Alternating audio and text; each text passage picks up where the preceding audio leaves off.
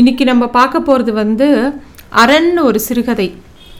சிறுவாணி வாசகர் மையம் வந்து பிராது அப்படின்னு சொல்லிட்டு ஒரு சிறுகதை தொகுப்பு போட்டிருக்காங்க. கண்மணி குணசேகரன் அவர்கள் எழுதின ஒரு சிறுகதை தொகுப்பு. அதில் வந்து அரண்கிற ஒரு சிறுகதையை தான் நம்ம பார்க்க போகிறோம் இந்த தொகுப்பே எல்லாரும் வாசிக்க வேண்டிய தொகுப்பு. ரொம்ப சிறப்பாக இருக்குது எல்லா கதைகளுமே. இதில் வந்து எனக்கு ரெண்டு மூணு கதைகள் ரொம்ப மனசை தொட்ட கதைகள். இதில் இந்த அரணும் ஒரு முக்கியமான ஒரு சிறுகதை. இந்த கதை எப்படி ஆரம்பிக்கிறதுனா இன்னும் கொஞ்ச நேரம் தாமதித்திருந்தால் கூட குதிரை கண்ணாடியை உடைத்துக்கொண்டு உள்ளே நுழைந்திருக்கும். நல்ல வேளை அதற்குள் பேருந்து கிளம்பி விட்டது. ஆனாலும் குதிரை சோரவில்லை. ஒரு புயலைப் போல விடாது பின்தொடர்ந்து ஓடி வந்து கொண்டே இருந்தது. ஒரு ஆள் வந்து பஸ்ஸில் ஏறுறான். ஏறி உட்காந்து பயணம் பண்ணிட்டு இருக்கான் திரும்பி பார்த்தா ஒரு குதிரை கூட்டம். ஒரு குதிரை வந்து அவனை ஃபாலோ பண்ணிகிட்டே இருக்க அந்த பஸ்ஸை. அவன் வந்து என்னடா அது இந்த குதிரை வந்து எங்கேயாவது நிற்குமா இப்போ ஒரு பஸ்ஸோட வேகம் எவ்வளோ இருக்கும்? குதிரையோட வேகம் இருக்கும். அதுவும் இந்த பஸ்ஸு வந்து இவன் போகிற பஸ்ஸு கவர்மெண்ட் பஸ் கூட இல்லை ஒரு ப்ரைவேட் பஸ்ஸு. ப்ரைவேட் பஸ்காரன் பயங்கர வேகமாக போவாங்க. அந்த வேகத்துக்கு ஈடு கொடுத்துன்னு அந்த குதிரை ஓடி வருது. இதை இவன் வந்து பின்னாடி பார்க்குறான் அவனுக்கு பார்க்கவே அச்சமாக இருக்குது என்னடா அது ஒரு குதிரை இப்படி நம்மளை துரத்தின்னு வருதே அப்படின்னு சொல்லிட்டோம். அதுக்கும் மேலே ஒரு இடத்துல வந்து நடுவில் ஒரு மாட்டு வண்டிக்காரன் மாடுலாம் போகிறது அதனால் பஸ்ஸு கொஞ்சம் ஸ்லோ ஆகுது அப்போ வந்து அந்த ப திரும்பி பார்க்குறேன் அப்பயும் அந்த குதிரை வந்துட்டுருக்கு திருப்பியும் அந்த இடத்த தாண்டினோடனே திருப்பியும் ஸ்பீடு எடுத்து அந்த பஸ்ஸு வேகமாக போகிறது அப்பயும் அந்த குதிரை எப்படி தான் ஓடி வரும் இவ்வளோ இந்த பஸ்ஸுக்கு ஈடு கொடுத்து ஓடி வருமா அப்படின்னு அவன் திரும்பி பார்க்குறான் அப்புறம் பார்த்தா குதிரையை காணும். அப்பா அது நல்ல வேலை அது வரல அப்படின்னு அவன் மனசுக்குள்ளே ஒரு நிம்மதி வருது. திரும்பி போயிருக்குமா? அதுவும் தான் எவ்வளோ தூரம் ஓடி வரும் அப்படின்னு அவன் யோசிச்சுட்டே இருக்கான். நல்ல இரவு காற்று சில்லுன்னு இருக்குது லேசாக கண்ணை இழுத்துன்னு வருது அவனுக்கு தூக்கம் வருது. ரொம்ப நாளாக தூங்கலை. அப்போ தூங்குற மாதிரி வரும்போது டிக்கெட் டிக்கெட்னு அந்த கண்டக்டர் வந்து எழுப்புறான். அப்போ வந்து அவன் டக்குன்னு வீழ்ச்சிக்கிறான். விழிப்பு வருது அவனுக்கு அப்போ தான் ஐயோ குதிரை குதிரைங்கிறான். உடனே அந்த கண்டக்டர் நக்கலாக சொல்கிறான் குதிரையா? பாண்டிச்சேரியிலேருந்து தானே வர்ற. அப்போ குதிரையில் தான் வருவ. இருக்கட்டும். ஆனால் நீ குதிரையில் வந்தாலும் டிக்கெட் எடுத்து தான் ஆகணும்னு சொல்லிட்டு இவனை நக்கலாக பேசுகிறான் இந்த பாண்டிச்சேரியிலேருந்து க கடலூர் வந்துட்டுருக்கான் அவன். கடலூர் தாண்டி போயின்ட்டுருக்கான் ஸோ அவன் டிக்கெட் எடுக்கிறான். பணத்தை கொடுத்து சீட்டை வாங்கியபடி பார்த்தான். வலதுபுற இறக்கத்தில் ஓடையை ஒட்டி வீரனார் கோயில் மின்விளக்கு வெளிச்சத்தில் இரண்டு பெரிய குதிரைகள். வண்டி ஓட்டம் பிடித்தது. ஏற்கனவே வந்த குதிரையுடன் அந்த வீரனார் குதிரைகளும் சேர்ந்து கொண்டன. ஏற்கனவே ஒரு குதிரை ஓடின்னு இருக்கு இப்போ கூட ரெண்டு கு- கு- குதிரைகள் சேர்ந்து இருக்கிறது வடலூருக்கு கிழக்கே வரும்போது ஐயன் ஏரியை பார்த்தவனுக்கு முதல் முறையாக உள்ளுக்குள் திகில் பரவ ஆரம்பித்தது. பெத்தனாங்குப்பம் குறிஞ்சிப்பாடி இன்னும் இன்னும் கடைசியாக ஐயன் ஏரி குதிரைகளும் சேர்ந்து கொண்டு ஏழு எட்டு குதிரைகள் ஏரி தண்ணீரில் படையாள் நிழலிருட்டு கடந்து கொண்டிருந்தது. ஒரு விரோதியை பார்க்குற மாதிரி அந்த குதிரைகள்லாம் இவனை பார்க்கறதான். இந்த ஆள் பேர் வீரபாண்டியன். அவனால் அந்த குதிரைகளோட பார்வையை தாங்க முடியல. திரும்பி பார்க்குறான் பிரம்மாண்டமாக ஐயனார் உட்கார்ந்துருக்கார் அந்த ஊர் எல்லையில். அந்த அந்த ஐயனார் ஞாபகம் வருது அவனுக்கு. காலடியில் நிற்க- சிறு சிரித்து நிற்கும் அவனை தவிர்த்து தூரத்தில் வெறித்து வெறித்தது அவரின் பார்வை. புதுப்பட்ட ஐயனாருக்கு எப்போதும் தொலைநோக்கு பார்வைதான். இல்லைனா மலிவு விலை மதி புட்டிகள் மெலிந்து கிடக்கின்ற புதுச்சேரியில் மது ஒழிப்பு என்கிற ஆயுதத்தை அவர் கையில் எடுத்திருக்க மாட்டார். அதாவது இந்த புதுப்பட்டை ஐயனார்னு சொல்லிட்டு ஒரு ஐயனார் இருக்கார். அவர் வந்து மதுவை ஒழிக்கணும் அப்படிங்கிறது தான் அவரோட முக்கியமான கொள்கை அந்த சாமிக்கு.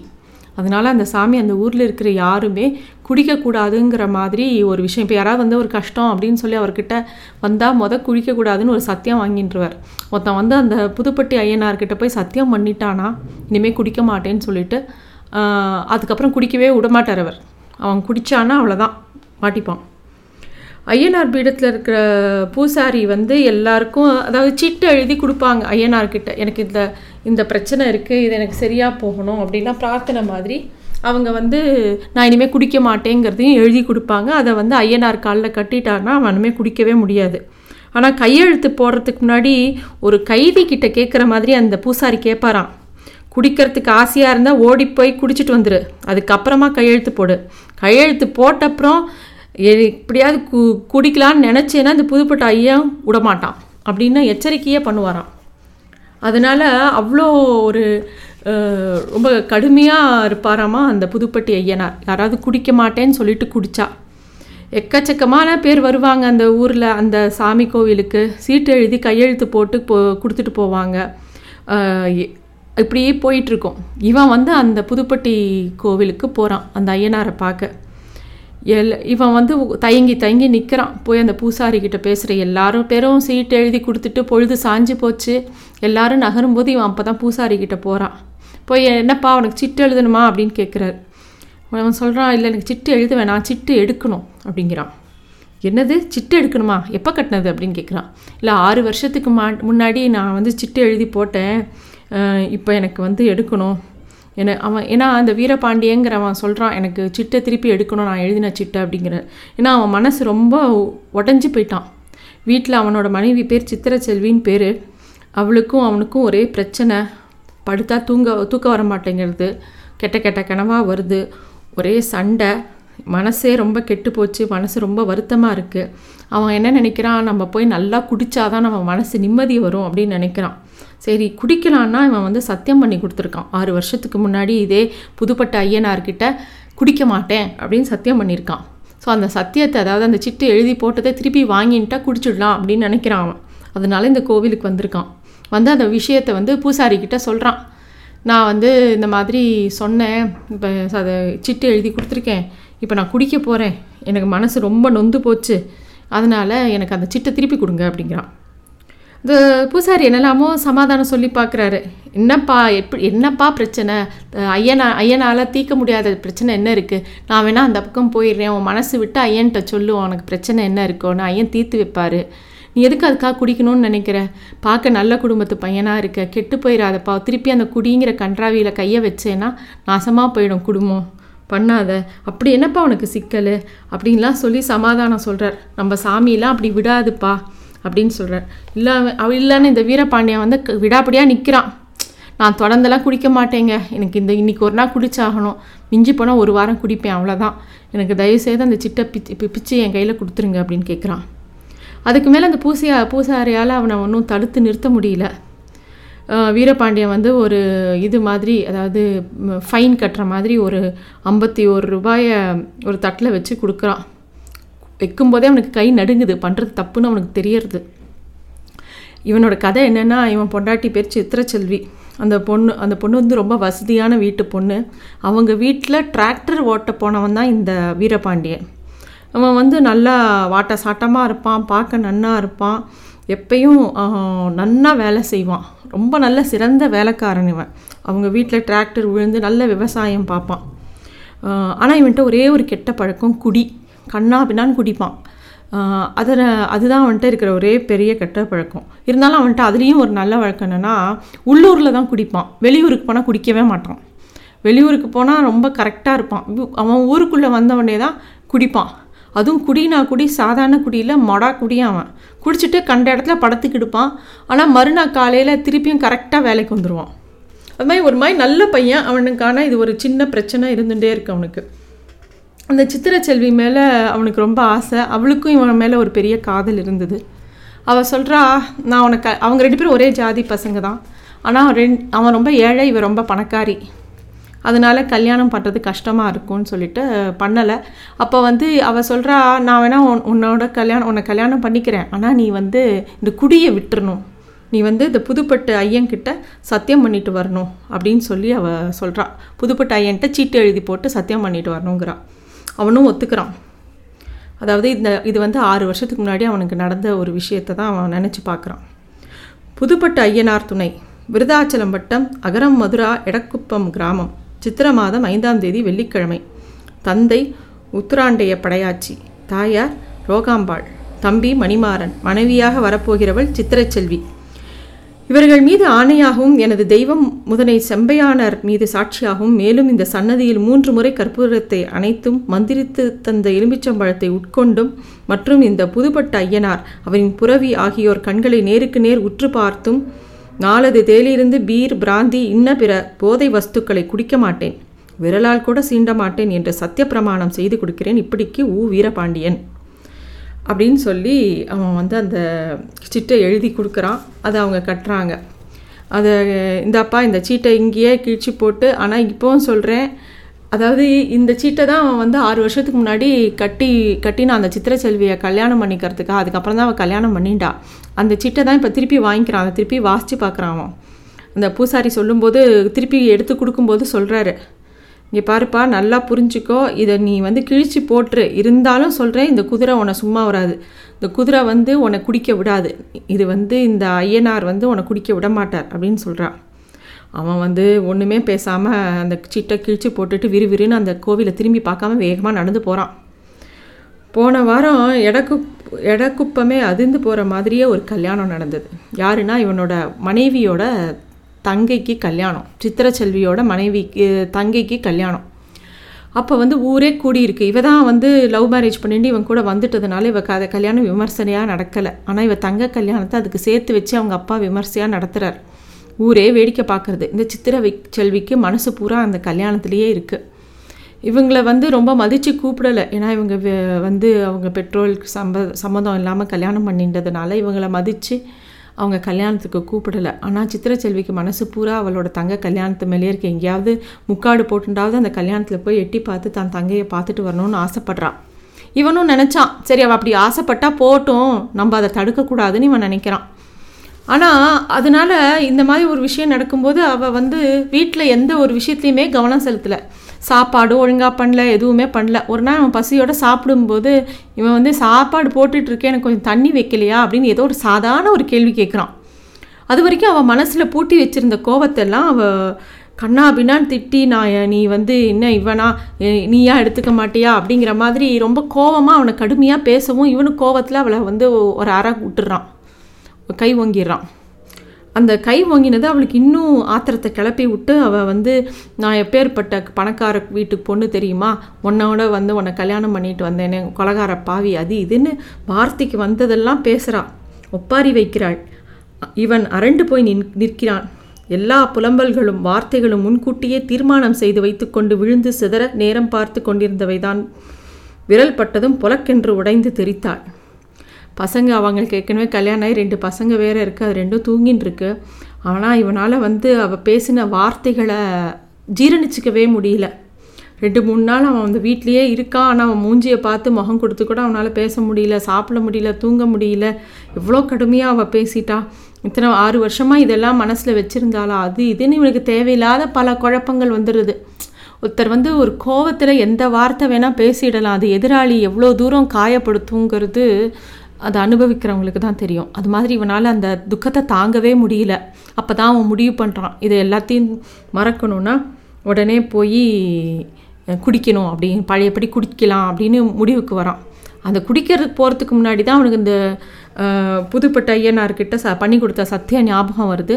அதனால தான் அந்த சீட்டை வாங்குறதுக்காக அங்கே போகிறான் அப்போ வந்து இவன் கிளம்பி ஊருக்கு வெளியில் கிளம்புறான்னு தெரிஞ்சோடனே அவன் ஜாடமாடியாக சொல்கிறான் அவன் ரெண்டு மூணு நாளாக மூஞ்சி கொடுத்து பேசுகிறான்னு அவளுக்கும் தெரியும். அவளுக்கும் வருத்தமாக இருக்குது ஏதோ கோவத்தில் பேசிட்டாலே தவிர அவளும் நல்ல பொண்ணு தான் உடனே அந்த பசங்கக்கிட்ட சொல்கிறா அப்பா அவள் எங்கேயும் போவேணான்னு சொல்லு. சாயந்தரம் நம்ம குலதெய்வம் செம்பையாங் கோவிலுக்கு போகணும்னு சொல்லு அப்படின்னு சொல்கிறான் அந்த பையன் போய் சொல்கிறான் ஆனால் இவன் சொல்கிறான் இல்லை இல்லை நான் வெளியூரில் வேறு ஒரு கோயிலுக்கு போகிறேன் உங் நீ உங்கள் அம்மா அப்பா உங்கள் அம்மாவோட அந்த கோயிலுக்கு போன்னு சொல்லிட்டு அவன் கிளம்பி போயிடுறான்.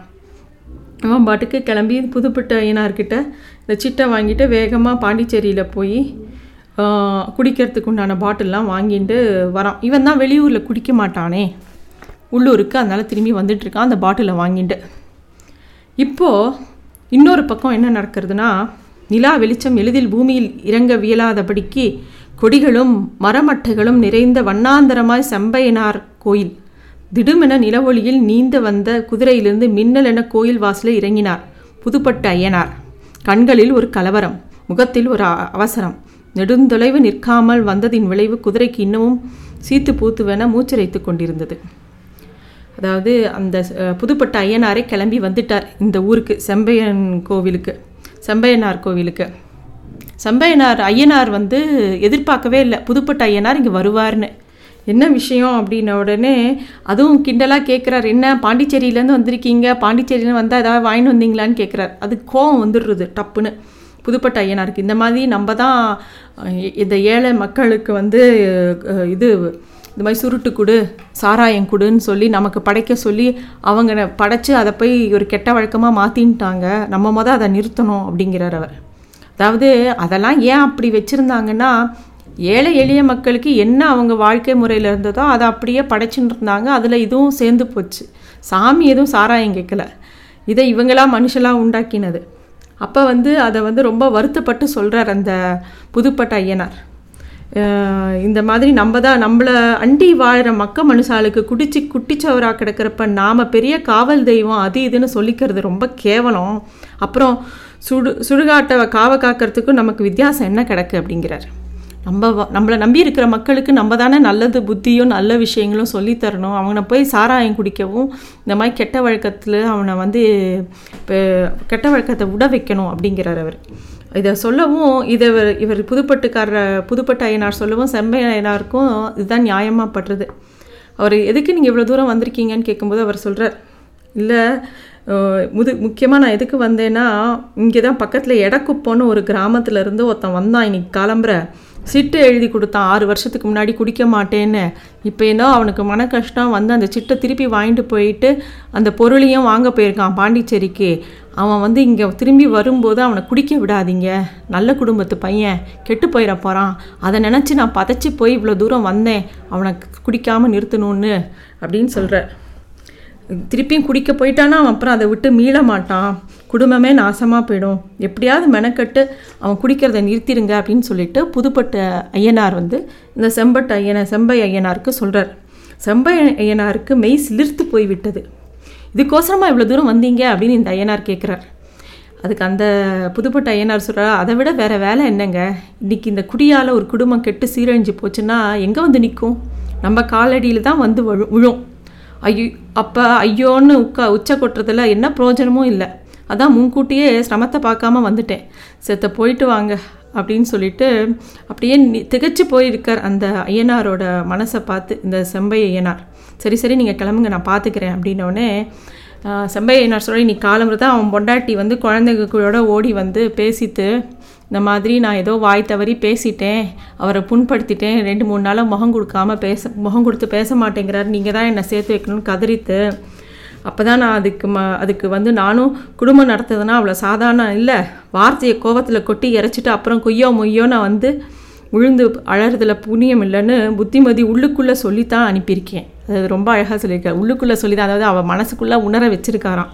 அதனால் ஒன்றும் இல்லை குதிரை குதிரையை வச்சு மிரட்டா ரெண்டும் ராசியாக போயிடும். அதெல்லாம் ஒன்றும் பெரிய விஷயம்லாம் நான் பார்த்துக்கிறேன் அப்படிங்கிறார். உடனே இவருக்கு ஒரு சந்தேகம் வருது. ஒருவேளை அவன் வந்து வர வழியிலேயே குடிச்சிட்டானா என்ன பண்ணுறது அப்படின்னு கேட்குறார் அதுக்கு வந்து தான் புதுப்பட்ட ஐயனார் நான் தான் சொன்னேனே அவன் நல்ல குடும்பத்து பையன் வெ வெளியூரில் அவன் கண்டிப்பாக குடிக்க மாட்டான். அது மட்டும் இல்லை ஊர் எல்லைக்கு வந்து தான் எப்படின்னு திறப்பான். அதோடு இல்லாமல் வழிநெடுக்க முன்கூட்டியே வீரன் போத்து ராசா உடமாறி இன்னும் நம்ம ஆளுங்களை எல்லாம் தகவல் கொடுத்து அவங்க அவங்க குதிரைகளும் சேர்த்து கூடவே பாதுகாப்புக்கு வந்துட்டு இருக்கு. சீக்கிரம் நீங்கள் போய் அவங்க வளையத்தில் வாங்கிக்கிட்டு அதுகளை அனுப்பி விடுங்க. அவங்க அதாவது காலாகாலத்தில் அந்த அவங்க அவங்க ஊருக்கு காவல் காக்க போகணும்னு சொல்கிறார் அதாவது இவன் அந்த வீரபாண்டி வரும்போது குதிரையாக பார்க்குறான்ல ஒவ்வொரு குதிரையாக தொடருதில்ல இந்த புதுப்பட்ட ஐயனார் தான் ஒவ்வொரு குதிரையாக அனுப்பி வைக்கிறாரு. அவன் குடிக்காமல் இருக்கிறதுக்கு பாதுகாப்பாக அவன் அந்த அவனை பயமுடுத்திக்கிட்டே வராரு அவன் அந்த பாட்டிலை திறக்க விடாமல் அவன் அது இவ்வளோ தூரம் காப்பாற்றி இப்போ அவன் அந்த ஊருக்குள்ளே வந்துடுறான். வந்துட்டு அந்த பாட்டிலை திறக்கணும்னு பார்க்குறான் திரும்பி பார்த்தா திருப்பியும் எல்லா பக்கமும் குதிரை வர மாதிரியே இருக்குது நாயெலாம் ஒரு பக்கம் குறைக்கிறது. இவன் தடுமாறி ஏற்கனவே நாலஞ்சு நாள் சரியாக தூக்கம் இல்லை சாப்பாடு இல்லை. தடுமாறி ஒரு இடத்துல மயங்கி விழறான். அப்புறமா திருப்பியும் அவனுக்கு முழிப்பு வருது. சர்க்கரை குளத்தை தாண்டினால் அடுத்து நிழற்குடை அகர எடக்குப்பம் இல்லை. கிழக்கே நெய்வேலி அனல் மின் நிலைய புகை குண்டிலிருந்து நட்சத்திரங்களாய் விளக்குகள் மின்னிக் கொண்டிருந்தன. பின்னால் சலங்கை சத்தங்கள் கிட்டக்க கேட்பதுக்குள் உள்ளுக்குள் அதிர்ந்தன. திரும்பி பார்த்தா அவனுக்கு குதிரை ஒவ்வொன்றா வருது. அவனுக்கு மேல் மூச்சு கீழ் வச்சு வாங்குறது. கொஞ்ச நேரம் கழித்து மயக்கம் போட்டு விழுந்து திருப்பி எழுந்துக்கிறான். திருப்பியும் சரி ஆனது ஆகட்டும்னு அந்த பாட்டிலை திறக்கலான்னு யோசிக்கிறான். அப்போ தான் மலையே அசைந்து வருகிற மாதிரி பெரிய ராட்சச குதிரை.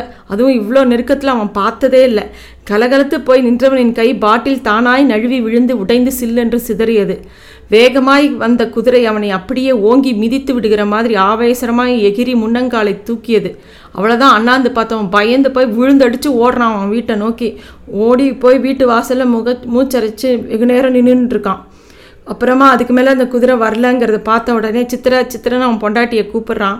அவன் பொண்டாட்டி வந்து கதவை திறக்கிறான். இதோ வரேங்க. எங்கெங்கே போனீங்க? பசங்க வேற அப்பாவை காணும் அப்பாவை காணோம்னு கிடந்துட்டு தூங்குதுங்க. வாஞ்சையோடு எதிர்பார்த்து காத்து கிடந்த வார்த்தைகள் தாழ்பாலை நீக்கியதும் கதவு திறந்து கொண்டது கொண்டது.